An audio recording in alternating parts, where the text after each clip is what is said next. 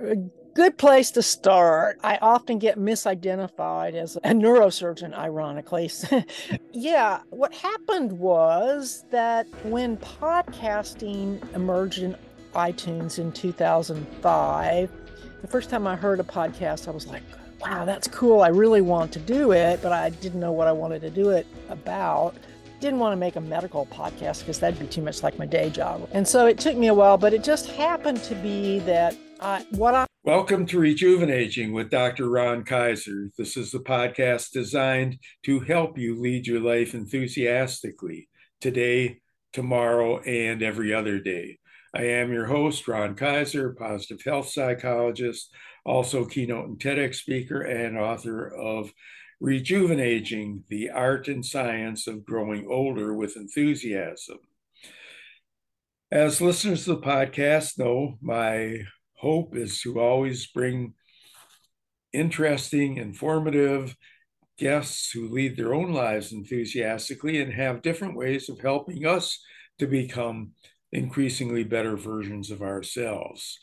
And we're particularly fortunate today to have such a guest with us dealing with a topic that we don't always talk about here and not necessarily in the context in which we'll learn about today. Dr. Ginger Campbell is a physician, author, and science communicator. She's the author of the book, Are You Sure? The Unconscious Origins of Certainty, and she is a member of the podcast Hall of Fame. Dr. Campbell, in fact, has three podcasts, and kind of her major one, Brain Science, is was launched in 2006, and it features on a monthly basis ideas that are shared from the works of various scientists whom she interviews. Dr. Campbell spent over 20 years as an emergency physician in rural Alabama. In 2014, she went back to the University of Alabama in Birmingham, where she completed a fellowship in palliative medicine. She now practices palliative medicine at the Veterans Administration Medical Center in Birmingham, where she enjoys both patient care and teaching residents fellows, and medical students. Dr. Campbell enjoys sharing her passion for science and especially neuroscience. Her goal is to make these topics accessible to people from more all backgrounds and both her books and her podcasts and other information that we'll learn about she makes it very accessible for those of us who have interests in how the brain works and what we can do about it.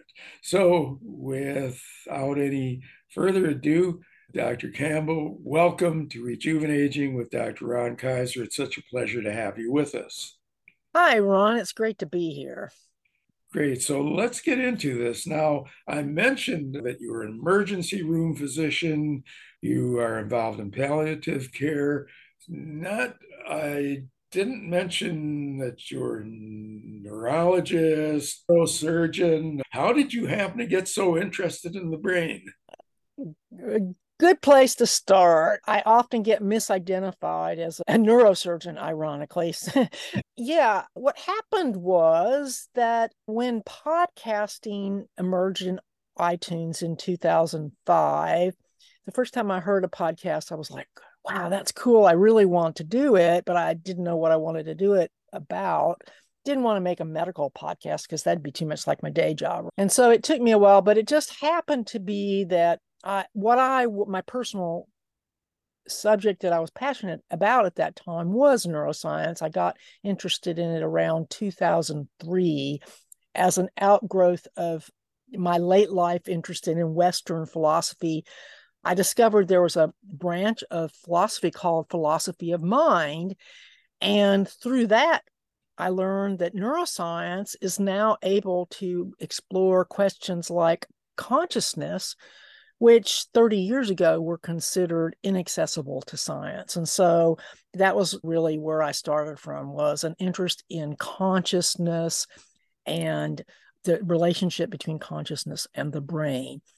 And then what happened was I was reading, reading, and back in the early days of podcasting before Facebook and Twitter, mm-hmm. a lot of podcasts had discussion forums. And I was on someone else's discussion forum, a show called The Sci Fi Zone, which was an Australian podcast about the intersection of science fiction and philosophy, ironically. Wow. And the there was people were always talking about the brain and everything they wrote was wrong. And I would be writing, but if you just read X, you would know that the, it's really this way. So finally, the guy says, Why don't you do a book review for me on my show? And he wanted it to be 10 minutes long. If you've ever listened to my show, you know that it's not 10 minutes long, except for the episode number two, which is from that interview and that book review that I did for him, which was about the book on intelligence by Jeff Hawkins which was a bestseller back in around 2006 i think. But at any rate that i did that one little thing and as a podcaster the there's this certain adrenaline thing that comes from doing podcasting. And I recorded this and I was like, this is it. And I realized if I did a show about the brain, and mind you, this is 2006, neuroscience wasn't as hot as it is now. But I realized if I did a show about neuroscience, I would never run out of material. And I haven't. Yeah. That's... So that that's the story. So yeah, it's just out of a personal interest in the subject. And that's the reason why my show is really aimed at sharing these ideas with non-scientists because as mainstream media coverage of science in general sucks, just to be really blunt. right? And the coverage of neuroscience is equally bad. And I really feel like having some basic knowledge of neuroscience is important in the 21st century, if for no other reason to protect you from quacks.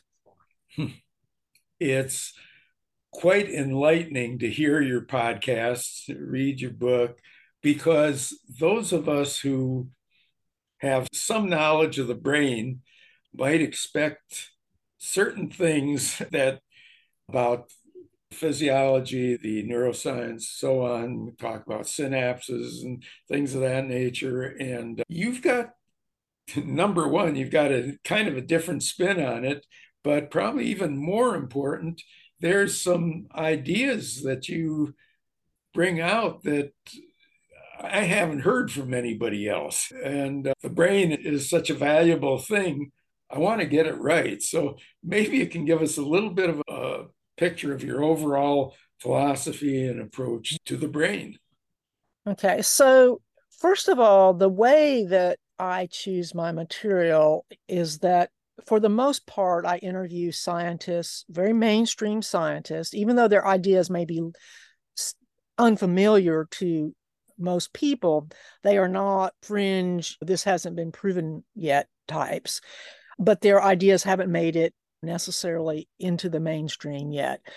I usually interview people who have written books and usually academic books at this point. And that's important because I always have a huge body of references behind what they're writing. It's it and that to me is important. And it's neuroscience is a rapidly changing field, so it is not surprising that what most of, I look at what I'm doing now, and I know that most of what I learned in medical school, a lot of it was wrong. That shouldn't surprise us. That's the way science works. So it's a balancing act between it hasn't been proven yet. It's a it's an idea, and it's proven, but nobody's really caught on to it yet. I really try to stay in that sweet spot. I get offers from subjects that are a little bit out there, and it's not that I'm dismissing them. I'm just like, I got enough material right here in this place that is close enough to the edge, but not at the very edge. That's enough. I only have a few guests that I interview, and a couple of them I've interviewed more than once that are that haven't written books. And in fact, I'll be interviewing this molecular biologist that I think should get a Nobel Prize someday. You can quote me on that, whose name is Seth Grant, and he'll be coming back on probably in August. He has made some. First of all, he worked with er-, Eric Kandel, who won the Nobel Prize back in 2004. He's fairly well known neuroscientist. He worked in, with him as a postdoc creating transgenic mice. And so he studies basically these genes that we share with mice that are related to things like schizophrenia and autism. And they can tweak these genes. They can put the gene that may, that's associated with the disease in people into the mice and see how it messes up their learning, just like it messes up human learning. And so that's pretty wild stuff. And he's discovered that the synapse, for example, you probably learned about the synapse. That's the where the neurons come together. We get this impression in school that the synapse is the synapse is the synapse. He actually discovered that the synapse is much more complex than we ever imagined. So that's an example. And it might not seem important on the surface, except like his total rationale for studying it is that he he hopes to f- figure out schizophrenia someday. That's his underlying motive. He started out as a medical student who was interested in mental, mental illness and ended up becoming a molecular biologist because he felt like that was going to be a key to the future. Hmm. I know all your guests have a lot to contribute to our knowledge of the brain, but I'm particularly interested in some of the things that you have probably drawn either from your own studies or your discussions with them. If I'm not mistaken, I think somewhere you've indicated that much of what the uh, brain does is unconscious. And that is not that's not controversial. okay, that's not controversial. Well, Although the thing that's interesting about it is that the way that some of it was discovered is interesting. They were there's one particular researcher whose name is Stanislas Dehaene, and he's written several wonderful books. And the last one was about learning.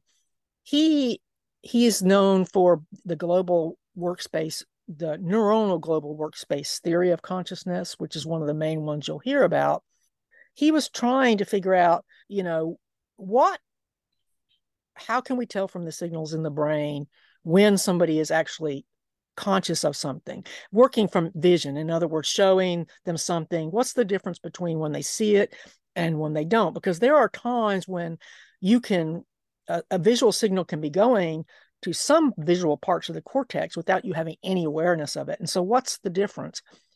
And one of the strange things that he discovered was things that have been assumed to be conscious. A lot of things that are assumed to be conscious are not conscious. For example, a lot of visual processing is not conscious.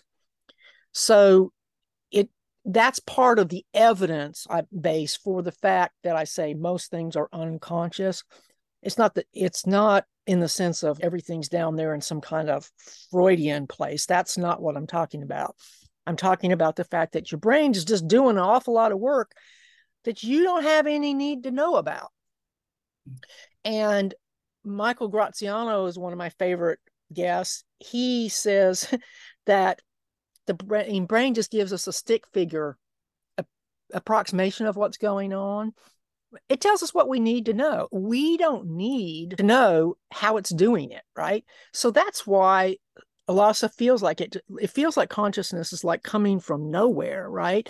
Because you don't need to have any awareness of the processes there's things you do need to know. You need to know where your body is, what's going on in the outside world, but there's a lot of stuff that you don't need to know. And if you think about when you learn something like how to drive, you remember how hard it was when you had to think about all the parts? Mm. And we don't even remember learning how to walk, but I'm sure that was equally difficult. So getting stuff over to where it's not conscious is actually an efficiency thing because we know that the spotlight of consciousness, so to speak, is actually quite narrow. So it's a, an advantage to us that most of what our brain does is unconscious. I don't think of it as a glitch, think of it as a feature. So, how much control do we have over things? And in other words, well, yeah, uh, it's not implying that we, because these things are unconscious, we don't have control. Okay, that's a misunderstanding. We don't have control over certain things, like say sensory things, like you can't not see a, a visual a visual illusion, even if it is an illusion. There's all these visual illusions because vision's been the most studied. Even once something's an illusion, say that one, I don't remember the name of it, where it flips back and forth between looking like a rabbit and looking, what's the other thing it looks like? Or Necker's Cube, the one that goes back and forth between right. looking. You can know it, but you can't make it not do it because that's because that part of visual processing you don't control there are things you can do to get around it. So some things obviously at the sensory level we can't control, but as far as behavior goes, I'm going to have a guest about this coming up really soon that has some really interesting ideas about this. But the way I look at it is anything I do that's automatic, that's a habit, it's become a habit because I made a conscious decision to do it. Okay. So I feel that I'm responsible for the things I did to make it a habit. That's the way I look at it. It's not like habits just pop out of nowhere. You get to choose what you focus on, what you choose, what you learn to do that becomes automated. And you can still choose, even though you know how to drive a car, you can choose not to do it. So I don't think it's any threat at all to our free will, so to speak. I mm-hmm. know there are neuroscientists that think free will is an illusion, but I don't fall into that category. Even though I know that most of what the brain does is unconscious, I don't think that means we don't have free will. So you create the habits, and then at some point they become automatic. And you can still, you most of the time you can. It's funny because there's things that people do that if they start paying attention to it, it messes it up. If you're a golfer and you put, think too much about how you mm-hmm. putt, you can't putt. But then there's other things that if you choose to pay attention, for example, mindfulness practice is based on this, that you could start paying attention to the things that you don't normally pay attention to. And there there seems to be some benefits to that, especially for dealing with things like anxiety. So there's when I say things are unconscious, I think we need to think of it as being, mm, let's think that there's probably at least three categories. The stuff you can never get access to because there's no way for your conscious to access it. The stuff that has become automated because you learned how to do it so you can now get to it. Actually, that's only two categories. But the tricky part is that some things that people think they have access to, they probably don't have access to. Hmm. For example, the idea that you're going to figure out what's really going on by introspection. One of my favorite guests said that's like using doing that to figure out consciousness is talking to a con man. and because of other things that I've learned, such as how easy it is to install false memories, and how unreliable memory is in general, I'm a little leery of the idea that we're going to figure out by by too much introspection, figure out our, solve our problems that way. Whereas, say, cognitive behavioral therapy, for example, has a really good evidence base that it's effective, but it's not based on any kind of psychoanalysis kind of approach. It's really based on the idea that you look at the world and you reframe it and you say, that's the way it is, but I can choose to respond to it and have control over how I respond to it. So, cognitive behavioral therapy is really about saying you do have control, even though you may not control the in a way that's is like mindfulness. You may not control the emotion that seems to bubble out of nowhere, but you do have a choice about how you respond to it. Mm-hmm and that to me that's the most important piece of control that we need right is that we can choose how to respond to what happens to us out in the world or how our emotions bubble up we can choose hey i'm going to punch that guy in the face no matter what the consequences or we can choose not to Okay, that that clarifies a lot of things. But you mentioned something that was kind of interesting, uh, the area of memory. Obviously, at my age, I have many peers who are concerned about where their memories are going and what we can do to improve that. How is it that some people's memories are better than others? And is there uh, ass- assuming that we're not in a dementia category right. like that uh, are, are, there things we can do to improve memory? Yeah i don't think we have real good answers yet. We know some things are uh, just part of the process. For example long range long-term memories are better preserved than short-term memory.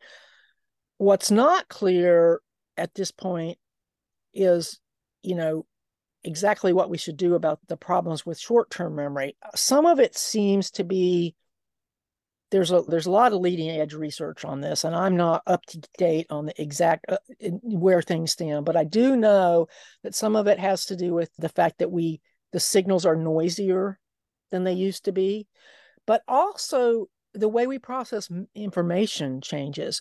Think about how when you're young, of course, it was so easy to remember everything, but then everything was new, right? And you were just like a sponge. Now, one of the things that happens to most of us is we're pretty selective. If we're not really paying attention, right, it just never even gets in there. And so that's one thing that we do. We can say, hey, I need to focus. If I really want to remember something, it's not just going to happen. I need to focus. I need to, and the, you, it's like when you're a kid, it seems like you can remember stuff without trying, and that's not true anymore. Now there's new ideas about different kinds of electrical stimulation and stuff, but that it's too early to know whether any of that's going to pan out. But from a practical standpoint, the first thing is to ask yourself, what are, oh, sorry, I'm going to interrupt myself to say one other thing before I try to solve the problem. I'm sure you've noticed this as a as an older person. You it's not that you don't remember a conversation, right? But what you remember is the gist of the conversation. You may not be able to tell every little bit, and when somebody goes back and start doing the, every little bit, then you go, "Oh yeah." But if you if I if you I asked you to give it to me, it would be hard. This was actually a challenge for me when I was a fellow at the age of 59 because I had no trouble remembering my patients' conversations, but I didn't listen to them in the same detailed way I would as a young person. And so if my supervisor said, "What about blah blah blah," and I'd be going, "I don't remember," but but I still got the gist, and the, that's because, and we associate the things we hear with what we already know. So the more we know, we also, and this is how our brain works in general. It says, "Is this piece of information new?" How does this piece of information apply to what I already know?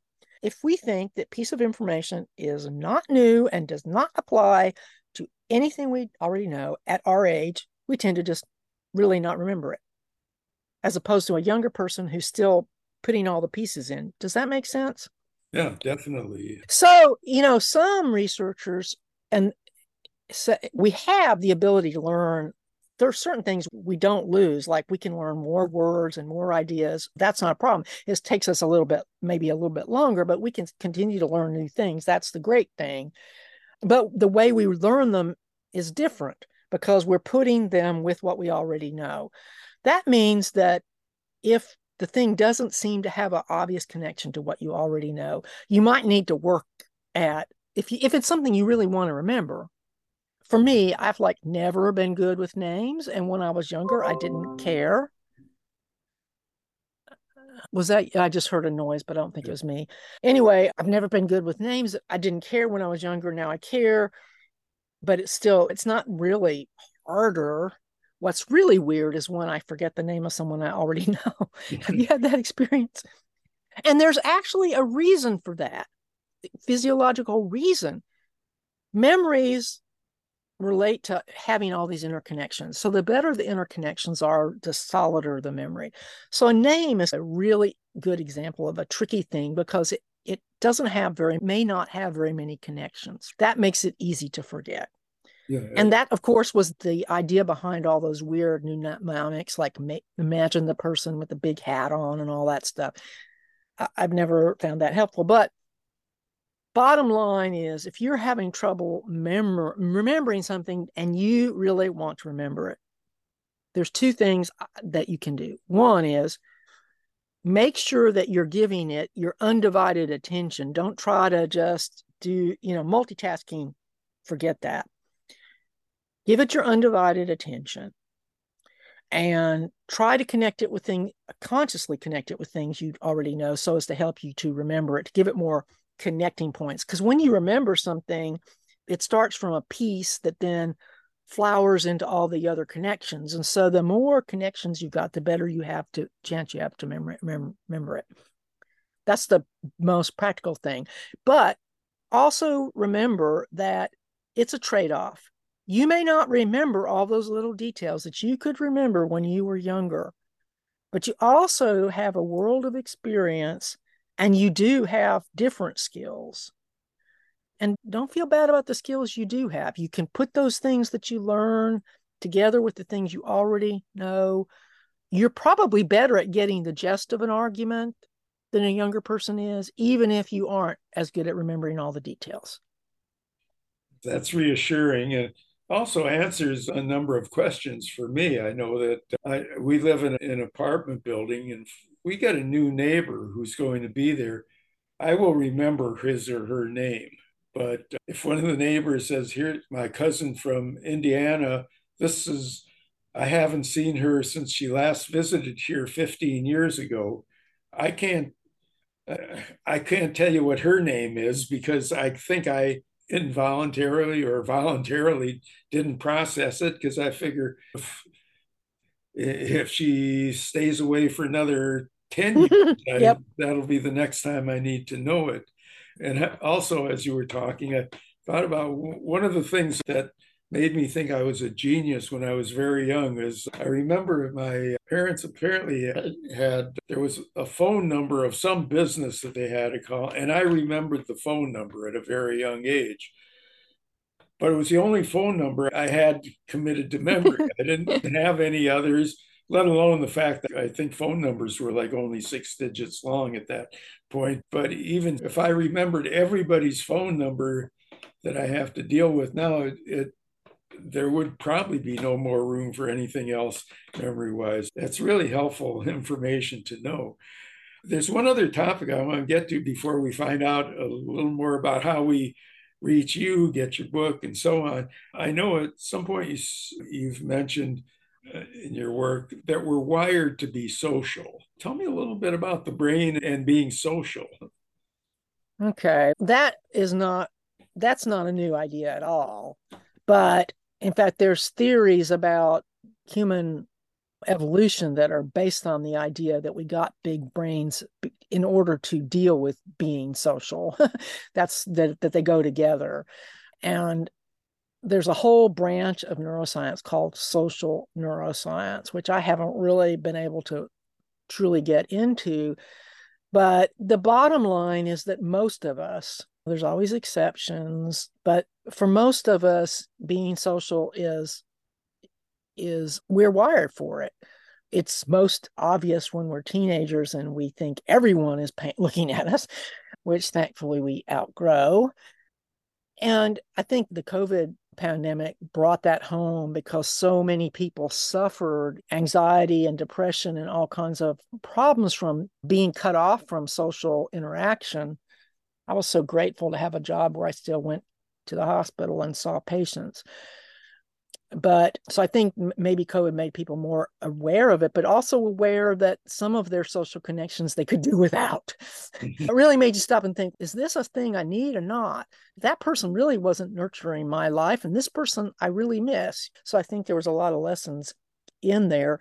But the reason it matters is that it helps us to understand a lot of behavior, a lot of things that people do. For example, going along with the crowd and why people tend to all those weird psychological experiments that show that people will even give the wrong answer if the person's next to them is giving the wrong answer even though they can see the right answer because you can mm-hmm. imagine and we know this because there have been cultures like this in recorded history. If you didn't stick right in the norm you don't want to be the lone wolf because you're going to So the tendency to want to be like other people and be uh, fit in and all that, that's part of our wiring, along with our tendency to be attracted to people that we think are like us, which of course has the flip side of being suspicious and reluctant to deal with people we think are different from us.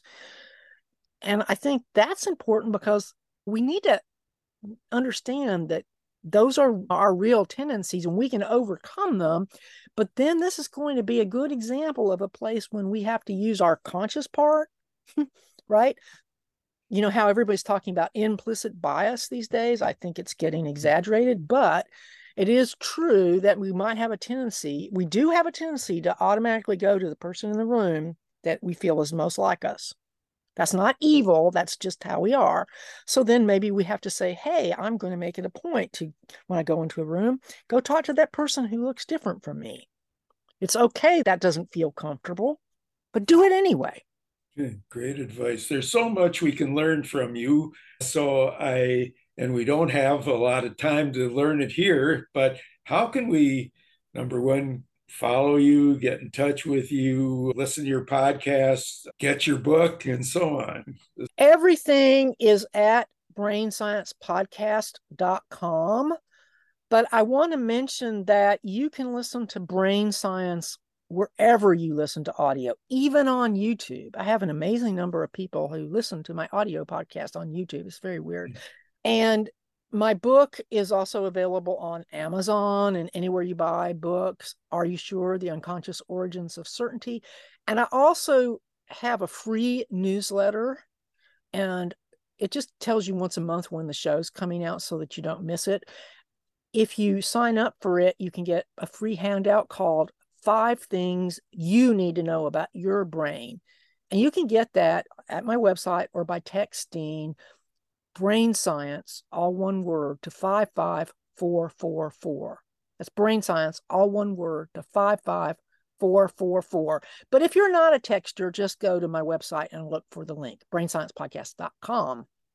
And we will have all this in the show notes, so people will have links to all this. I can attest to the fact that the five things to know about your brain are very enlightening very easy to read, very user friendly.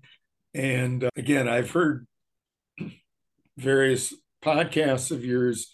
You're a great interviewer, and every even though you're having some very high-powered scientists, it's the podcasts are understandable and useful, and we're really appreciative of the fact that you've shared this time with us today looking forward to hearing more from you, to seeing more from you. And I do encourage my listeners to follow, take advantage of the free offer. And uh, we only got a little smidgen today of what you can learn about how the brain works from real experts. So, Ginger, thanks very much for being on Rejuvenaging with Dr. Ron Kaiser. It's been such a pleasure speaking with you. Thanks, Ron. I really enjoyed it. Great. So that brings to the close another episode of Rejuvenaging with Dr. Ron Kaiser, our special guest, Dr. Ginger Campbell. And hope that you enjoyed this enough and learned enough from it that you will tell your friends about it, download the episode, rate it, review it, and then be back next week for another really interesting guest. Until then, looking forward to you're using your brain maybe a little differently than you might have thought, or at least appreciating all the things that it does for you. And then in the meantime, stay positive stay safe, and we'll see you next week.